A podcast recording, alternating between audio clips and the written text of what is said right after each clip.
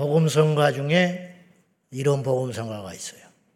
교회를 교회되게, 예배를 예배되게. 찬송을 부르는 건 귀한 일인데 그 찬송은 슬퍼요. 얼마나 교회가 교회답지 못하는 세상이 됐으면 우리 스스로 교회를 좀 교회되게 해주세요. 얼마나 예배를 제대로 안 드리고 있으면 그 노랫말을 지은 작사자가 어느 날 이건 예배가 아니다. 그러면서 그 노래를 만들었을까? 슬픈 일이죠. 우리가 지금 예배를 안 드리는 게 아닙니다. 이스라엘 백성들이 과거에 안식일 그 날짜를 범한 건 아니에요. 재물을 안 드린 것도 아니에요. 그런데 성경에는 하나님이 그 제사를 안 받는다고 하셔요. 이거 어떻게 된 거예요? 드리는 자는 드렸다는데 받아야 할 하나님은 안 받는다고 하면 누가 문제가 있는 거냐 이 말이에요. 하나님이 완전하신 분이기 때문에 하나님이 실수하시지는 만무한 것이고 드리는 자가 문제가 있는 것이다. 그러니 힘겹게 버겁게 많은 돈을 들여다가 재물을 그렇게 잡아서 드렸은들 하나님이 안 받으시고 계셨다. 자기들은 안 받고 있는 조차도 몰라. 오늘 우리의 이야기일 수 있다는 거예요. 우리가 예배를 드리고 있습니다. 근데 하나님은 안 받으신대. 그건 예배가 아니래. 그러면 어떡하냐는 거지. 만약에 하나. 지난주에 총회에 걸쳐서 노예에서 공문이 내려왔어요. 무슨 공문이냐? 세미나를 한대. 네, 무슨 세미나인가 했더니 교회 내 성폭력 대책 세미나를 한대. 그래서 모이래. 안 갔지요. 시간이 없어서. 이런 세미나는 옛날에 없었어요. 교회 안에 성폭력 문제가 있으니 이걸 미연에 막아야 하므로 세미나 오거라, 목사들이. 슬픈 일이죠. 슬픈 일.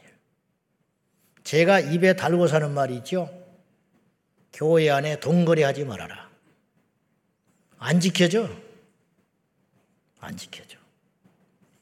밖에 성경 공부하고 싸돌아 다니지 말아라. 무슨 훈련 받는다고 밖에 싸돌아 다니지 말아라. 내가 뺏길까봐 그런 게 아니라니까요. 결국은 교회를 떠나더라 이 말이에요. 겉으로 도는 사람들은.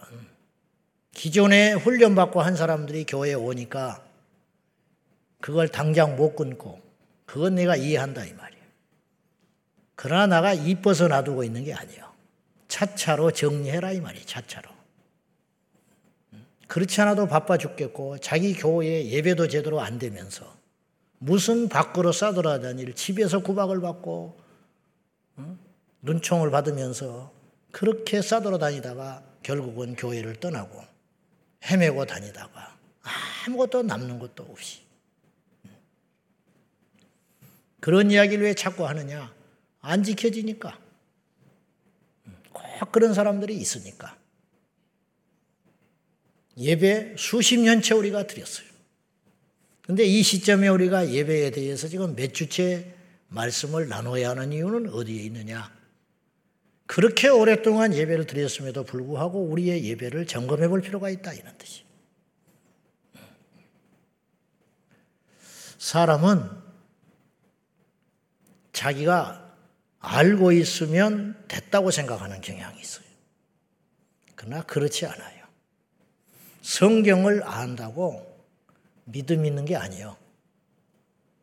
우리 조상들 중에는 국문 글씨를 몰라서 성경을 몰라요. 근데 말씀대로 사는 어른들이 있었어. 거꾸로 신학 박사가 됐는데 동성애가 죄가 아니래. 그건 성경을 모르는 거지.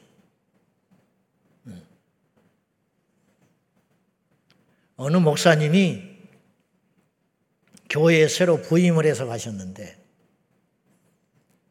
첫날 첫 주 설교를 서로 사랑하시오. 성도들이 은혜를 흠뻑 받았어요. 야, 귀한 목사님이 오셨다. 둘째 주가 됐는데 또 서로 사랑하시오. 그러니까 감동이 절반으로 뚝 떨어졌어. 여러분도 그렇잖아요. 똑같은 이야기 들으면 좀 감동이 덜해지는 것이거든. 옳은 이야기를 할지라도. 셋째 주가 됐는데 또 서로 사랑하시오. 이건 뭐지? 목사님이 왜 그러시나? 넷째 주가 됐는데 또 서로 사랑하시오. 그러니까 교인들이 장로님들한테 찾아갔어요. 장로님, 아, 이야기 좀 하시오. 처음에 한두 주는 이사하고 바쁘셔서 정신이 없어서 설교 준비를 다 못해서 그랬다 칩시다. 어찌 네 번을 똑같이 서로 사랑하시오란 설교를 합니까? 이야기 좀 해주세요. 장로님들 입장에서는 가기는 가지만 설교에 대해서 말하는 건 쉽지 않은 일이거든요. 근데 뭐 할 수 없지. 대표로 가서 조심스럽게 목사님 바쁘신지는 알지만 좀 다른 주제로 설교를 해주세요. 성도들이 좀 말이 있는 것 같습니다. 알겠어요? 목사님이 그랬어요. 그러더니 다섯째 주에 갔더니 또 서로 사랑하시오. 그러니까 성도들이 들고 일어났어요. 이거는 우리를 무시하는 겁니다. 몰라서 저러는 게 아니고 저런 고집불통의 목사님하고 어떻게 우리 교회가 같이 갑니까? 우리하고는 안 맞아요. 장로님이 찾아가서 목사님, 우리하고는 안 맞는 것 같아요. 그러니 다른 데를 찾아보시는 것이 좋을 것 같습니다. 그때 이 목사님이 아무 소리 안 하고 예 알겠습니다. 그리고 그날로 짐을 빼서 이사를 해버렸어. 그러니까 불안한 거 있죠. 그러니까 장로님들이 불안한 거야. 뭐 변명을 한다든지 당신을 이러면 안 된다든지 뭐 이런 말이 있어야 되는데 아무렇지도 않게 짐 싸서 가버렸어. 반항을 안 하니까 겁이 나. 그래가지고 수소문을 해가지고 계신데를 찾아갔다는 거야. 죄송한데 목사님이 몰라서 그러신 분도 아니고 뭔가 사연이 있을 것 같은데 왜 알고도 똑같은 설교를 다섯 번이나 하셨습니까? 그랬더니 목사님이 그때서야 이렇게 말을 했어요. 내가 첫째 와서 딱 기도하면서 보니까 성도들이 사랑해야겠더라 이 말이에요 서로. 그래서 그 설교를 했다. 그러면 사랑할 줄 알았다. 근데 그 다음에 보니까 여전하더라. 여전히 미워하고 질투하고 아웅거리고 있더라. 그래서 내가 또 설교해야 했다. 내 판단에 이 문제가 극복되지 않으면 교회는 교회될 수 없다. 그래서 다섯 번 아니라 난 오십 번도 하려고 그랬다. 그때서야 장로님들이 울먹울먹 하면서 머리를, 무릎을 딱 꿇었어. 우리 교회에 와주세요. 그 목사님을 알아본 장로님들도 훌륭한 것이고, 그 목사님도 훌륭한 거예요. 다시 갔어. 일체 말하지 않기로 하고, 약속받고, 땜에게 주는 대로 먹기로 하고 들어갔어요. 잘은 모르지만 그 교회는 대단한 교회가 되었을 것이요. 여러분이 지금 수십 년째 예배를 드리고 있어요. 근데 예배가 안 드린 사람도 있어. 횟수의 문제가 아니라는 거예요. 이거는. 예배에 실패하거나 예배에 소홀해지면 적어도 우리 인생에서 다음과 같은 세 가지 위기가 와요. 첫째, 믿음이 흔들흔들거리기 시작합니다. 믿음이 위협받게 된다 이 말이에요. 자, 악순환이 시작되는 거야. 그래서 예배는 저는 밥, 밥으로 비유를 하고 싶어요. 밥. 몸이 병들면 입맛이 없습니다. 그러니까 입맛이 없으니까 어떻게 해요? 밥을 멀리 하지요. 그럼 어떻게 되느냐? 점점점 몸이 나빠져. 몸이 나빠지니까 또 입맛이 더 없어져. 그래서 어떻게 하느냐? 억지로다로 먹으라고 그래. 아픈 사람한테. 억지로라도 입맛이 없지만 억지로라도 네 몸을 생각해서 먹어라. 억지로 밥을 떼어 먹어서 먹다 보면 맛있어서 먹는 게 아니고 살기 위해서 밥을 떼어 넣어서 먹기 시작하면 언젠가는 기력이 생기고 건강해지는 날이 오더라. 예배도 마찬가지다. 내 믿음에 시험이 온다든지 문제가 생긴다든지 어려움이 닥치면 제일 먼저 10중 8구 100% 예배를 드리기 싫어져요. 입맛이 없어진다 이 말이에요. 그 예배를 안 드리죠. 예배를 일주일에 두세 번 드리던 사람이 한 달에 한 번으로 와요. 그럼 어떻게 되냐? 영이 점점 병이 깊어져. 그러다 보면 예배와 더 멀어져. 그러다가 망가져 버리는 거예요. 그러므로 우리는 어떻게 해야 되느냐? 우리 인생에 위기가 오고 시련이 오고 고통이 올 적에 어떻게 해야 되느냐? 더 예배해야 된다. 은혜가 돼서 꼭 예배를 하는 게 아니고 마음이 내켜서 교회 와서 예배를 드리는 게 아니라 내가 위기를 만났으니까 살기 위해서 새벽 기도 나가야겠다. 철야 나가야겠다. 그래서 예배에 전념하여 더 예배를 횟수를 늘려서 하나님을 찾고 예배를 드리다 보면 내 영의 병들이 치료되기 시작한다 이 말이에요. 그래서 예배에 소홀하면 반드시 내 믿음에 문제가 100% 생기기 시작한다. 두 번째, 예배를 소홀히 하면 우리가 하나님의 뜻을 전혀 몰라요. 아브라함은 예배 재단을 통해서 하나님의 뜻을 알게 됐어요. 예배 재단을 통해서. 예배만 드렸는데 자기의 미래를 알게 돼. 예배만 드렸는데 하나님의 뜻을 알게 돼. 재단을 쌓는데 이 세상이 어떻게 흘러갈지를 알게 돼. 이게 예배의 능력이라는 거예요. 그런데 어떤 대단한 사람이라 할지라도 뭐 능력을 행하고 뭐 어떤 종이라 할지라도 자기 예배에 실패하고 있는 사람이라면 그 사람은 드디어 미혹의 길로 가기 시작하는 거예요. 왜냐? 하나님의 뜻을 들을 수 없기 때문에. 하나님의 뜻을 모르는데 하나님의 뜻이라고 외치게 되잖아요. 그러므로 그거는 거짓이지. 그러니까 자기 예배가 무너진 자는 절대로 하나님의 뜻을 온전히 전할 수가 없게 되는 거예요. 들어야 전할 거 아니에요. 알아야 전할 거 아니에요. 그런데 알 수가 없어요. 우리 교회 사업하시는 분이 계실 겁니다. 사업하시는 분들은 예배를 충실히 드리면 하나님이 아이디어를 주실 것입니다. 정치하는 분들이 있다면 하나님께 엎드려 예배를 충실히 드리면 이 세상이 어디로 가는지를 알게 될 것입니다. 공부한 우리 자녀들이 있으면 예배를 충실히 드리면 하나님이 지혜를 주실 것입니다. 그래서 저는 이런 걸 믿어요. 예배만 충실히 드려도 세상의 이치를 다 깨달을 수 있다. 사무엘은 뱃속에서부터 하나님의 능력으로 잉태돼 가지고 그 핏덩어리를 성전에 띄어놨어요. 한나가. 그리고 1년에 한두 차례 신체가 커가니까 옷을 새로 맞출 때만 가서 얼굴 봤다고. 참 멋진 것이죠. 어떻게 보면. 하나님께 사무엘을 맡겨버렸어요. 그래서 어릴 적부터 성전에서 자라났어요. 그러므로 인간적으로는 세상의 이치를 아무것도 몰라야 돼요.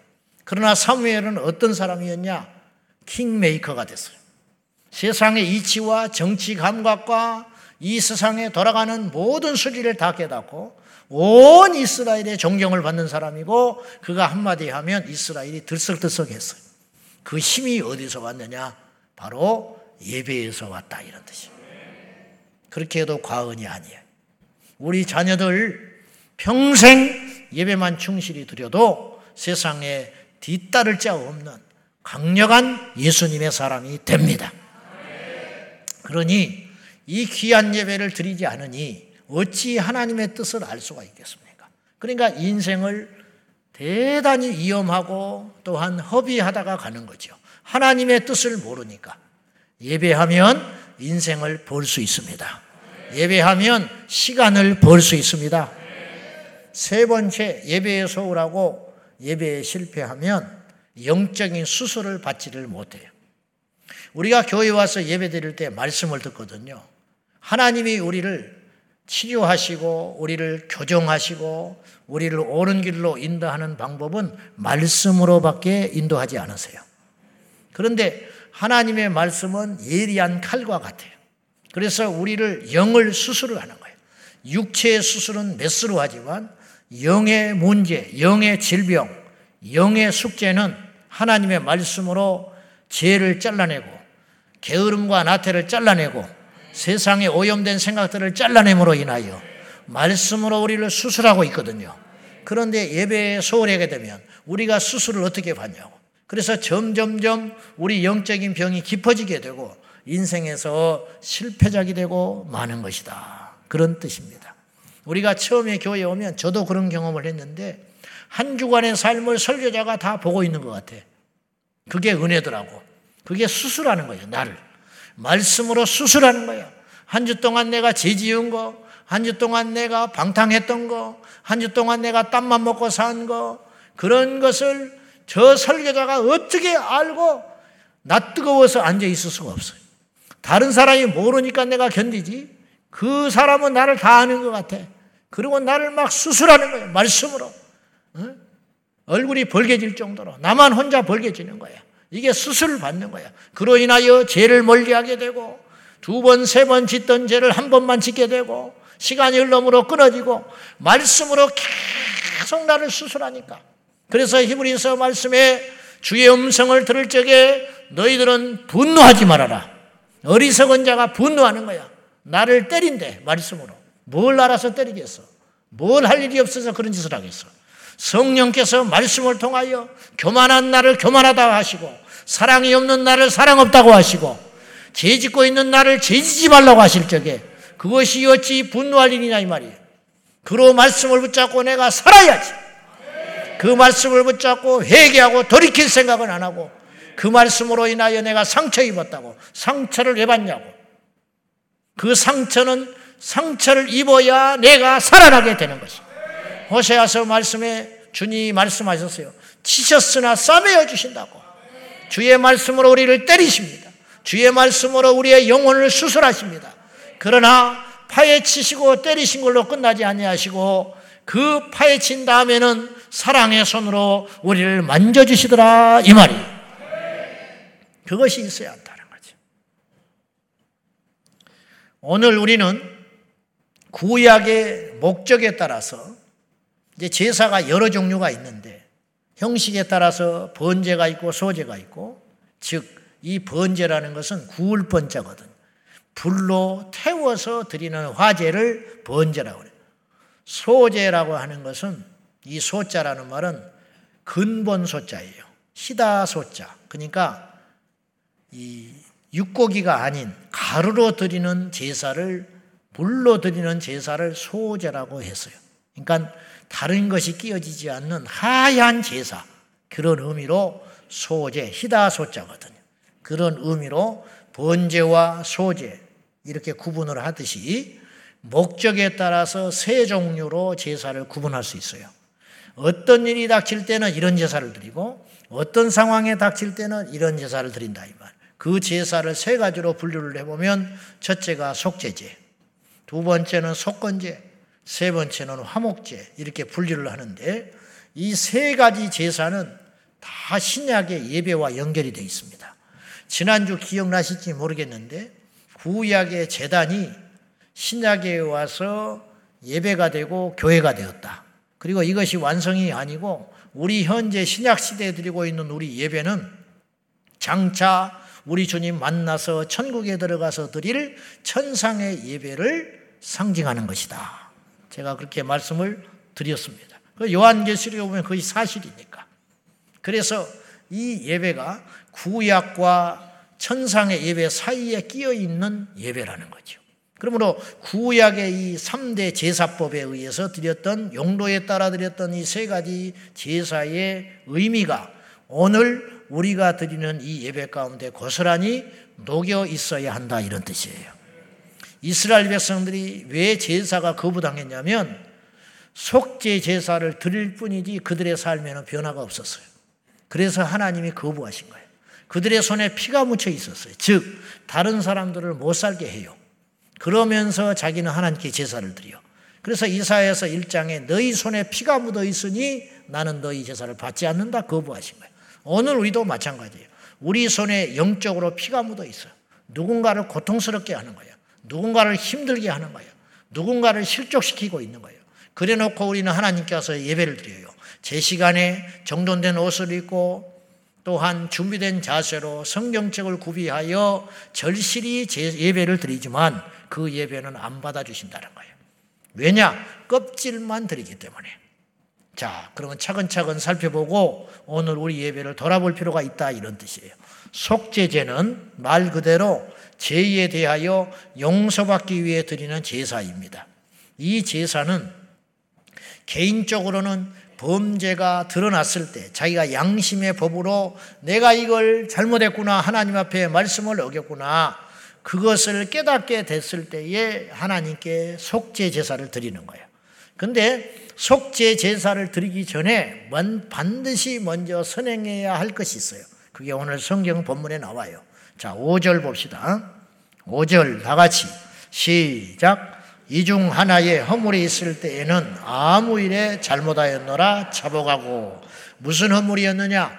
거짓말을 했다든지 하나님의 계명을 어겼다든지 다른 사람들에게 잘못을 했을 때 그것이 깨닫게 됐다. 그럴 경우에는 제일 먼저 뭐를 해야 되냐? 먼저 그 죄를 자복하고 회개해라. 그 당사자에게 가서 용서를 빌고 그 다음에 그걸로 끝나는 게 아니라 하나님 앞에서도 범죄했기 때문에 하나님께 와서 속죄 제사를 드려라. 이래야 완성되는 거예요. 속죄 제사가. 그러면 속죄 제사를 드릴 때 어떤 식으로 드리느냐? 흠 없는 재물, 비둘기든 양이든 염소든 아, 수송아지든 상관이 없어요. 수컷 흠 없는 재물 그걸 가져다가 자기 형편에 맞게 그러니까 나는 죄가 많아서 회개를 못해 그 말은 거짓말이에요. 그거는 얼토당토 않는 소리예요. 나는 너무 잘못한 게 많아서 하나님께 못 가. 굉장히 양심적인 것처럼 들리잖아요. 그것은 복음을 오해한 거예요. 그렇지 않아요. 누구든지 올 수 있어. 나는 힘에 붙여서 재물이 없어서 하나님께 속죄제사를 못 드려. 그런 사람은 한 명도 없었어요. 왜냐? 산비둘기라도 잡아서 드릴 수 있었기 때문에. 그러니까 변명이 안 통하는 거예요. 하나님께는 누구든지 나올 수 있어요. 누구든지. 그래서 자기 형편에 맞게 재물을 끌고 갑니다. 재물을 끌고 가서 그 재물을 성막에 가서 그 재물에다가 내가 죄를 지었는데 내가 죄가 기억이 났어요. 그러면 재물을 끌고 갑니다. 끌고 가서 성막 앞에 가서 그 재물에게 내가 안수를 해요. 제사장이 안수를 하는 게 아니에요. 당사자인 내가 안수를 해주는 거야. 이 안수는 어떤 안수냐? 내 죄가 이 재물에게로 전가되는 의식이에요. 그리고 안수하는 순간 내 죄가 이 재물에게 옮겨졌다고 하나님이 인정해 주시는 거예요. 그러면 이 재물을 다시 끌고 와서 별도의 장소에 가가지고 재물을 내가 잡습니다. 제사장이 잡아주는 게 아니라 내가 잡아 그 피를 담아서 제사장이 갖다 주면 제사장이 번제단에 뿌리고 나의 허물을 하나님께 용서해 주시게 하는 거예요. 그러면 나는 그 재물을 태워가지고 하나님께 올려드림으로 인하여 재물을 태운다는 건 두 가지 의미가 있는데 첫째는 나의 허물이 태워져서 완전히 사라졌다. 두 번째는 이 재물이 태워져서 고통을 받고 희생하듯이 내가 하나님께 온전한 헌신을 하겠습니다. 이 두 가지의 의미로 번제단에 재물을 태워서 드리는 거예요. 물론 그 중에 일부는 제사장이 취해 가는 것이죠. 이렇게 함으로 속죄제사가 완성이 되는데 오늘 우리가 주목해야 할 것은 이 진정한 속죄제사의 완성은 하나님 앞에 속죄제사만 드림으로 끝나는 것이 아니라 이건 쉬워요 사실은. 하나님께만 제물 드리는 건 쉬워. 여러분, 주일날 교회 하는 것이 그렇게 어렵지 않습니다. 그러니까 매주 오잖아. 그렇게 어려운 일이 아니에요, 사실은. 솔직히 말해보면. 그보다 정말 어려운 게 있어요. 사람에게 속죄의 허물을 고백하는 거야. 그건 정말 어려워. 그래서 10년째 못하고 있잖아, 여러분들이. 같이 살고 있는 남편, 아내에게도 못하고 있지 않습니까? 형제에게도 전화 한 통을 못 돌리고 있잖아. 그래 놓고 하나님께 와서는 맨날 용서해달라고 하고 있잖아. 이것이 속죄제사의 반쪽이라는 거예요. 그러니까 우리의 예배는 성립이 안 되고 있는 거예요, 지금. 그런 상황에 있다면. 그래서 구약의 속죄제사는 그리함으로 속죄제사를 완성시켜 주셨다. 그런 뜻입니다. 여러분, 어떤 사람이 범죄했는데 그 범죄한 것을 용서받을 길이 없다면 저주인 겁니다. 저주. 그런데 용서받을 길이 있다면 그건 축복입니다. 우리가 이스라엘 백성들도 마찬가지고 우리가 허물이 얼마나 많습니까? 지금 우리가 결심하고 결단하지만 예배당을 나가면 또 죄를 짓게 돼요. 죄를 지으란 말이 아니라 그렇게 구조상 우리는 되어 있어요. 우리가 밖에 나가면 먼지를 뒤집어 쓰듯이 아무리 내가 조심해도 손과 발에 먼지가 묻어오듯이 세상에 가다 살다 보면 죄가 묻어오는 것인데 묻어온 죄를 무슨 수로 해결하냐 이 말이에요. 해결하는 방법이 있으니 예배함으로 회개하여 하나님 앞에 속죄 제사를 드림으로 우리의 허물이 용서함 받을 수 있는 길이 예수님의 피로 말미암아 열리게 되었다 이런 뜻이에요. 그보다 귀한 복이 어딨냐 이 말이에요. 그러므로 우리가 잘나서 이 자리에 와 있는 것이 아니라 예수님의 피의 보혈의 능력의 덕분으로 우리가 용서받을 수 있는 자리에 초대받게 된 것이다 이런 뜻이에요. 그러므로 자랑할 것이 없는 거예요. 두렵고 떨림으로 하나님 앞에 속죄의 제사를 드려야 된다 이런 뜻이에요. 우리가 정말로 하나님 앞에 회개했다면 회개에 합당한 열매를 맺으라 이런 뜻이에요. 합당한 열매를 맺으라. 두 번째 속건제인데 이 건자는 허물건자예요. 한자로 허물건. 즉 나의 허물을 사하는 제사를 드리게 되는 것이다. 이 속건제는 하나님의 성물 혹은 이웃과의 재산상의 피해를 입혔을 것이 있었을 때 그것이 생각이 나거든. 역시 이것도 속죄제사와 마찬가지로 하나님께만 제사하는 걸로 끝나는 것이 아니라 먼저 배상하고 하나님께 와서 속건제를 드려야 했어요. 순서가 그것입니다. 순서가. 그래서 내가 하나님의 성물을 피해를 입혔다. 근데 이걸 계산을 해보니까 양 한 마리의 가치였다. 그러면 양 한 마리의 가치에 20%를 더하여 하나님께 드리고 그리고 속건 제물을 또 드리는 거예요. 그래야 속건제가 해당이 되는 거예요. 완성이 되는 거예요. 내가 누군가에게 피해를 입혔다. 훔쳤다. 혹은 나의 잘못으로 인하여 그 사람에게 경제적인 피해를 입혔을 경우에 우리가 지금 큰 문제가 뭐냐면 이 땅에 우리 그리스도인들이 세상에서로부터 지탄을 받고 예배를 우리가 그렇게 드림에도 불구하고 예배자로 인정받지 못한 이유가 있는데 하나님만 앞에 와서 풀고 만다는 거예요. 그러니까 구약의 속건제가 제대로 드려지고 있지 않다 그런 뜻이에요. 즉 진정한 속건제는 이웃에 대하여 피해를 입힌 것이 생각이 나거든 20%를 더하여 배상하고 하나님께 와 속건제를 드려야 돼요. 근데 우리는 어떤 식이냐면 사람에게 피해를 입혀놓고 하나님께 회개하고 말아버리는 거예요. 무슨 말인지 알아요? 사람에게 피해를 입혀서 이 사람한테 근데 하나님께 와서 울먹거리면서 회개하고 나는 됐다고 생각을 해. 그러니까 그 예배는 하나님이 받지 않는 예배라는 거예요. 그러면 어떻게 해야 되냐? 사랑과의 문제 속에서 내 허물이 드러났거든. 그 사람에게 가서 철저히 배상해라 이 말이에요. 그리고 나서 그걸로 끝나는 게 아니라 하나님께 와서 예배를 드려라. 그러면 나의 예배는 완성되는 것이다. 이런 뜻이에요. 근데 이게 안 되는 거예요, 지금. 직장에 가서 나쁜 짓을 합니다. 대인 관계 속에서 못된 짓을 합니다.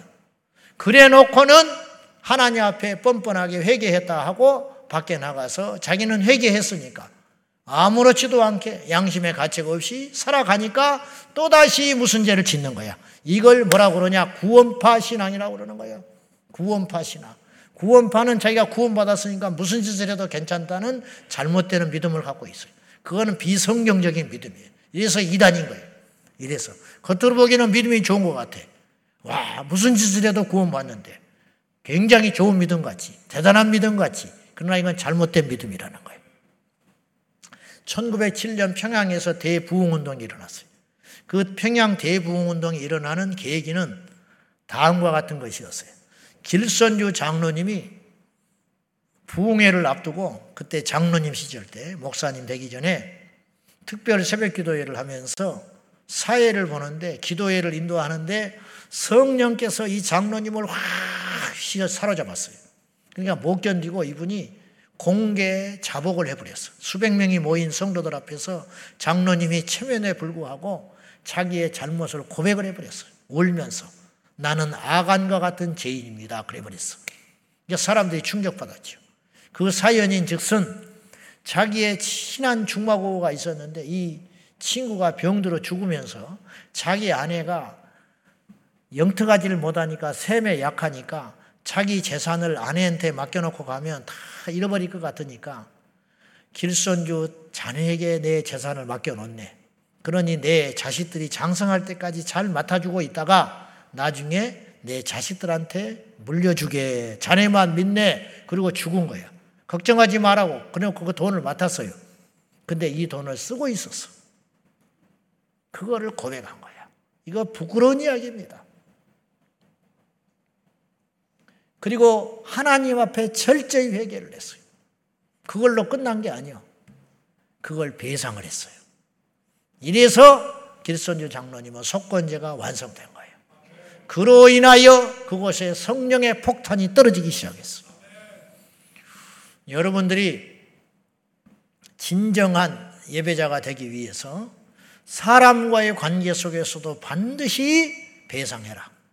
내 허물과 나의 죄가 있으면 반드시 배상하고 철저히 회개 합당한 열매를 맺힘으로 인하여 우리의 속건제가 나는 드렸지만 하나님이 받지 않는 거부된 제사가 아니라 하나님이 받으시는 진정한 제사가 되기를 예수님의 이름으로 축원합니다. 여러분 믿지 않는 여러분의 가정의 식구들이 여러분이 주일날 교회를 간다 할 때 반응이 어떻습니까? 또 교회 가냐? 백날 교회 가면 뭐하냐? 그러면 여러분은 속건 제사가 실패한 거예요. 어느 날 주일날 교회를 사정이 있어서 맨날 가던 2부 예배를 안 가고 3부 예배를 가려고 문기장 문기장 하고 있으면 불안해 하는 거야. 안 믿는 남편이 오늘은 교회 안 가냐? 내가 다 알아서 해. 왜 안 가? 빨리 가지. 늦었는데. 왜 그런지 알아요? 교회 갔다 오면 자기가 좋아. 교회 갔다 오면 바가지를 안 걸고. 교회를 갔다 오면 집안이 깨끗해져. 교회를 갔다 오면 반찬이 달라져. 그래서 자기가 좋으니까 교회 가라. 교회 가라. 이게 뭐냐? 예배의 열매거든. 저는 여러분에게 지금 착하게 살자라는 말을 하는 게 아니에요. 그리스도인답게 살자고 말을 하는 거예요. 직장에서 여러분이 교회 간다고 할 적에 인상이 찌푸려지면 여러분은 예배자가 아니었던 거예요. 가거라. 왜? 너같이 성실한 사람이 교회를 간다는데. 네가 교회를 감으로 너는 네가 교회를 다니고 예수를 믿기 때문에 다른 사람보다 다른데. 이 직장에서 내가 너밖에 믿을 사람이 없는데. 네가 교회를 간다고 하니 어찌 내가 막을 수 있겠냐. 가거라. 그건 뭐예요? 예배의 향기가 나기 때문이라는 거예요. 예배는 이 현장 오늘 한 시간으로 끝나는 게 아니에요. 예배는 내 평생의 삶 속에서 일어나야 할 삶의 예배라 이런 뜻이에요. 그래서 하나님은 하나님께 나와서 제물을 바치는 걸로 끝내지 아니하시고 삶 속에서 속건제를 드리게 하시고 속죄 제사를 드릴 수 있도록 해 주셨더라 이런 말이에요. 마지막으로 화목제가 있지요. 이 화목제는 역시 하나님과 불화한 일이 생겼을 적에 이웃과의 불화한 일이 생겼을 적에 하나님께서 화목제를 드리게 하셨는데 화목제는 몇 가지 특징이 있어요. 그건 뭐냐? 첫째, 다른 속건제나 속죄 제사는 비둘기를 포함하여 수컷만 드려야 돼요. 흠 없는 수컷. 그러나 화목제는 비둘기는 안 돼요. 그리고 암수든 수컷이든 상관이 없이 드리게 했어요. 그건 뭐냐? 재물을 많이 드릴 수 있게 하셨다 이 말이에요. 그리고 다른 재물은 제사를 드리는 주체가 끌고 가서 빈손으로 돌아와요. 다 태우든지 제사장의 몫으로 남겨주고 돌아오는 거예요. 그러나 화목제는 유일하게 재물을 잡아서 그 내장의 끝불과 기름 끝불과 염통, 피는 쏟아져 버리고 염통과 커플은 불러 태우고 피는 재단에 부어버리고 그 나머진 살고기는 제사장의 몫을 일부 드린 다음에 나머지 남아있는 몫은 제사를 드리러 갔던 그 주체가 다시 가지고 돌아오는 거예요. 왜 가지고 돌아오느냐? 집에 가서 먹어야 돼. 이걸 목도로 허용했어요. 하나님께 드려진 제사인데 제사 드리는 주체가 먹도록 허락한 유일한 제사가 화목제다. 근데 조건이 있어요. 가져간 그날 당일에 다 먹어야 돼. 그럼 당일에 먹으려면 어떤 일이 벌어지느냐? 제가 양을 한 마리 끌고 갔어요. 근데 이리저리 쪼개서 나눠주고 내 몫으로 뒷다리 하나를 어깨에 걸쳐매고 돌아옵니다. 근데 집에 와서 먹으려니까 어때요? 가져가고 먼저 먹겠지. 가져가고 먹다 보니까 다 못 먹어. 근데 그 다음까지, 그 다음 날까지 남겨두면 나는 지혜를 짓는 거예요. 부정하다 하셨거든요. 그러니 그날 다 먹어야 돼. 근데 먹는 게 한계가 있잖아. 그럼 어떻게 해야 돼? 이웃집에 사람을 부르는 거야. 여보, 여보, 와서 먹소. 친한 사람 불러. 그럼 그 사람이 씩 웃으면서 와. 왜냐? 너 누구하고 또 싸웠구나. 그러는 거야. 그렇지. 들켜버리는 거야. 화목제사를 드렸으니까. 그러면 씩 웃으면서 더 이상 말하지 마. 내가 그런다고. 그래도 남네. 시간은 자정이 넘어가고 그럼 어떻게 해야 돼? 내가 원수 진 놈을 찾아가는 거야. 할 수 없어. 똑똑똑. 웬일이냐 네가? 나한테 그럴 거 아니야. 밥이나 먹자고. 나도 너한테 좀 가려고 그랬는데. 그리고 오는 거야. 그리고 말없이 음식을 나눕니다. 뭐 네가 왜 이랬냐 그런 말 할 필요도 없어. 식구로 음식을 먹고 나면 그리고 끝나는 거야. 그래서 화목해 되는 거예요. 근데 나만 그랬겠어? 그 사람도 화목제물을 드리려고 해, 지금. 그 다음 날은 나를 불러. 그러지 않겠어? 왜냐하면 화목제물이라는 건 한 사람만에 통하는 문제가 아니거든. 다 여러 인간 관계가 얽혀 있기 때문에 이스라엘 백성들은 이런 관계를 통하여 끊임없이 하나 되고 용서하고 잔치하고 회복하는 역사가 일어나게 됐다는 거예요. 이것이 뭐냐? 천국의 기쁨입니다. 여러분, 우리가 잠 못 자는 이유는 배가 고파서 잠 못 자는 경우는 거의 없어. 관계 때문에 잠을 못 자는 거예요. 우리가 머리 아픈 이유는 머릿속에 문제가 있어서 아프다기보다는 관계의 고통 때문에 내 머리가 지끈지끈 아프게 되는 거예요. 이것이 보통 일이 아닙니다. 마귀가 우리 인생을 공격하는 제일 강력한 수단은 관계입니다. 그럼 우리 관계를 마귀적 관계가 아닌 성령의 관계, 예수 그리스도의 관계, 하나님과의 관계로 전환시키는 제사가 무엇이냐? 화목 제사였다 이 말이에요. 화목 제사. 그 다음 날까지 두개 하면 어떻게 했겠어? 우리 가족 먹고 그 다음 날 남겨놓은 것도 먹고 삼일째 먹고 우리끼리만 먹고 마는 거야. 하나님이 그걸 아시고 당일에 다 먹으라. 얼마나 세심한 배려이시냐 이 말이에요. 그래서 성경은 과학인 거예요. 성경은 이렇게 정확한 온전한 지혜와 지식이 담겨 있는 말씀이라 이런 뜻이에요. 그러므로 시대를 초월하여 말씀을 정신을 이어받아서 적용하면 우리 삶은 풍성해지는 것입니다. 세계에서 강대한 민족이 되는 것입니다. 내 자식이 꼭 인류대학을 나오고 머리가 비상해야 이 세상을 승리하는 것이 아니라 진정한 예배자가 되어서 하나님의 말씀으로 똘똘 뭉쳐 예배하고 하나님의 말씀으로 무장하기만 하면 천하에 당할 자 없는 강자가 되는 것이 하나님의 원리라는 것을 기억해야 할 것입니다. 재산을 물려주면 싸우게 됩니다. 말씀을 나눠주면 풍성하게 되는 줄로 믿습니다. 세상의 지혜와 세상의 것들을 가르치면 교만해지기 십상입니다. 말씀을 가르치면 영원히 사는 줄 믿고 말씀에 답이 있고 말씀에 길이 있고 말씀에 생명이 있으니 오늘 우리는 구약의 이 3대 제사를 고스란히 우리 예배 가운데 가져와서 이걸 실천해내는 저와 여러분이 되어야 할 것입니다. 워치만리의 간증 중에 이런 것이 있습니다. 제가 워치만리를 이야기할 때 조심스러운 것은 그의 동력자이자 후배였던 위트니스 리가 워치만이 죽고 난 다음에 지방교회를 창설해서 이단이 됐습니다. 그러나 워치만이는 꼭 이단이라고 볼 수 없어요. 그를 따르는 자들이 잘못된 것이지. 그런데 중국이 공산화되기 전에 워치만이가 뱃속에서부터 예수를 믿었어요. 그의 어머니가 딸을 여덟인가 아홉을 낳고 아들을 달라고 하나님께 기도함으로 인하여 워치만이를 얻습니다. 그래가지고 워치만이를 하나님께 드려요. 그래서 그의 이름이 징치는 자, 니또생, 즉 복음의 징을 치거라. 이제 영어로 이제 워치만이가 됐는데 이 워치만이가 한 10살쯤 된 어릴 적에 교회에서 특별 집회가 있었는데 자기 모친이 열심히 교회를 다니는 분이었어요. 신실한 그리스도인이었어. 근데 어느 날 그 집회를 갔다 오더니 그날 달라요, 느낌이. 어머니가.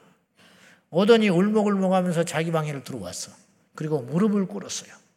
그리고 워치만이에게 고백을 했습니다. 아들아, 용서해 다오. 나는 예수 믿는 엄마 같지 못했다.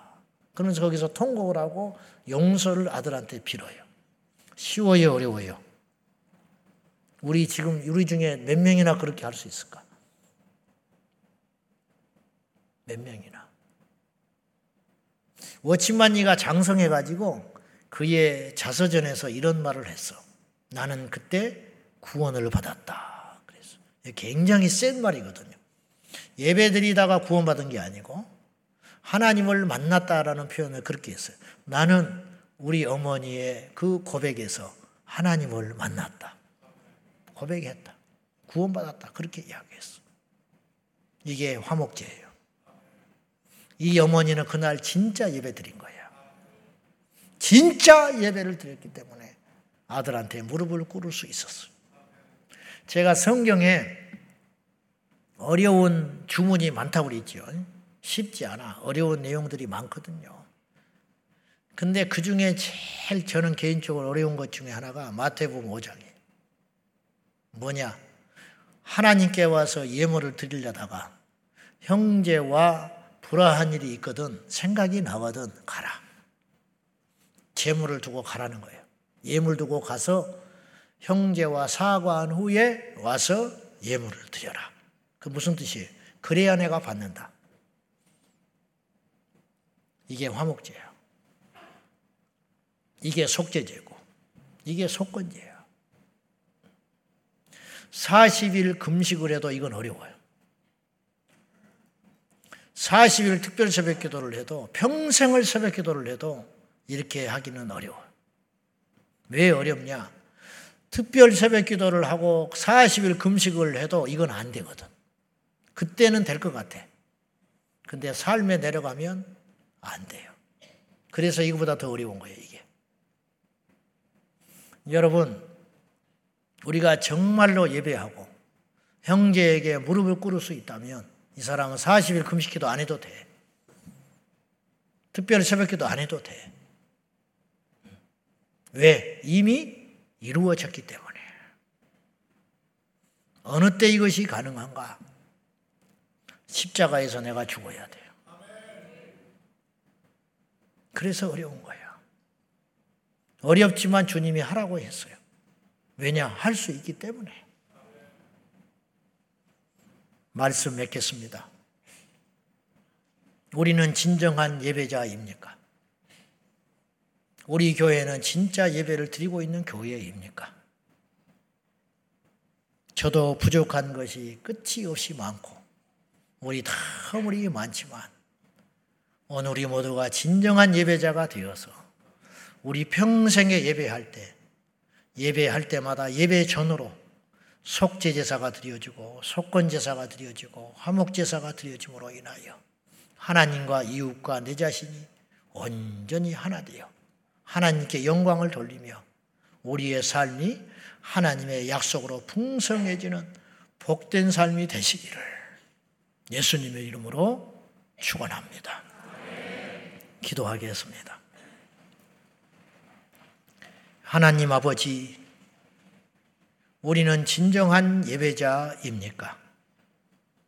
셀 수도 없이 우리 인생에서 예배를 드려왔습니다. 그러나 우리가 드려졌던 그 숱한 예배 중에 과연 몇 번이나 진정한 예배였을까요?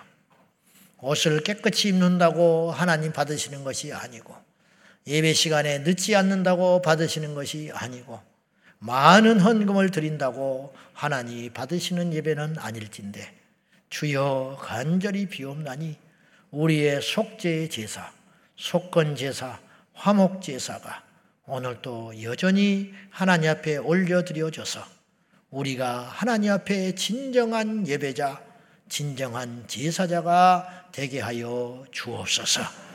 주여 말씀대로 살 수 있는 능력과 은혜를 허락하여 주옵소서. 예수님의 이름으로 기도하옵나이다. 아멘.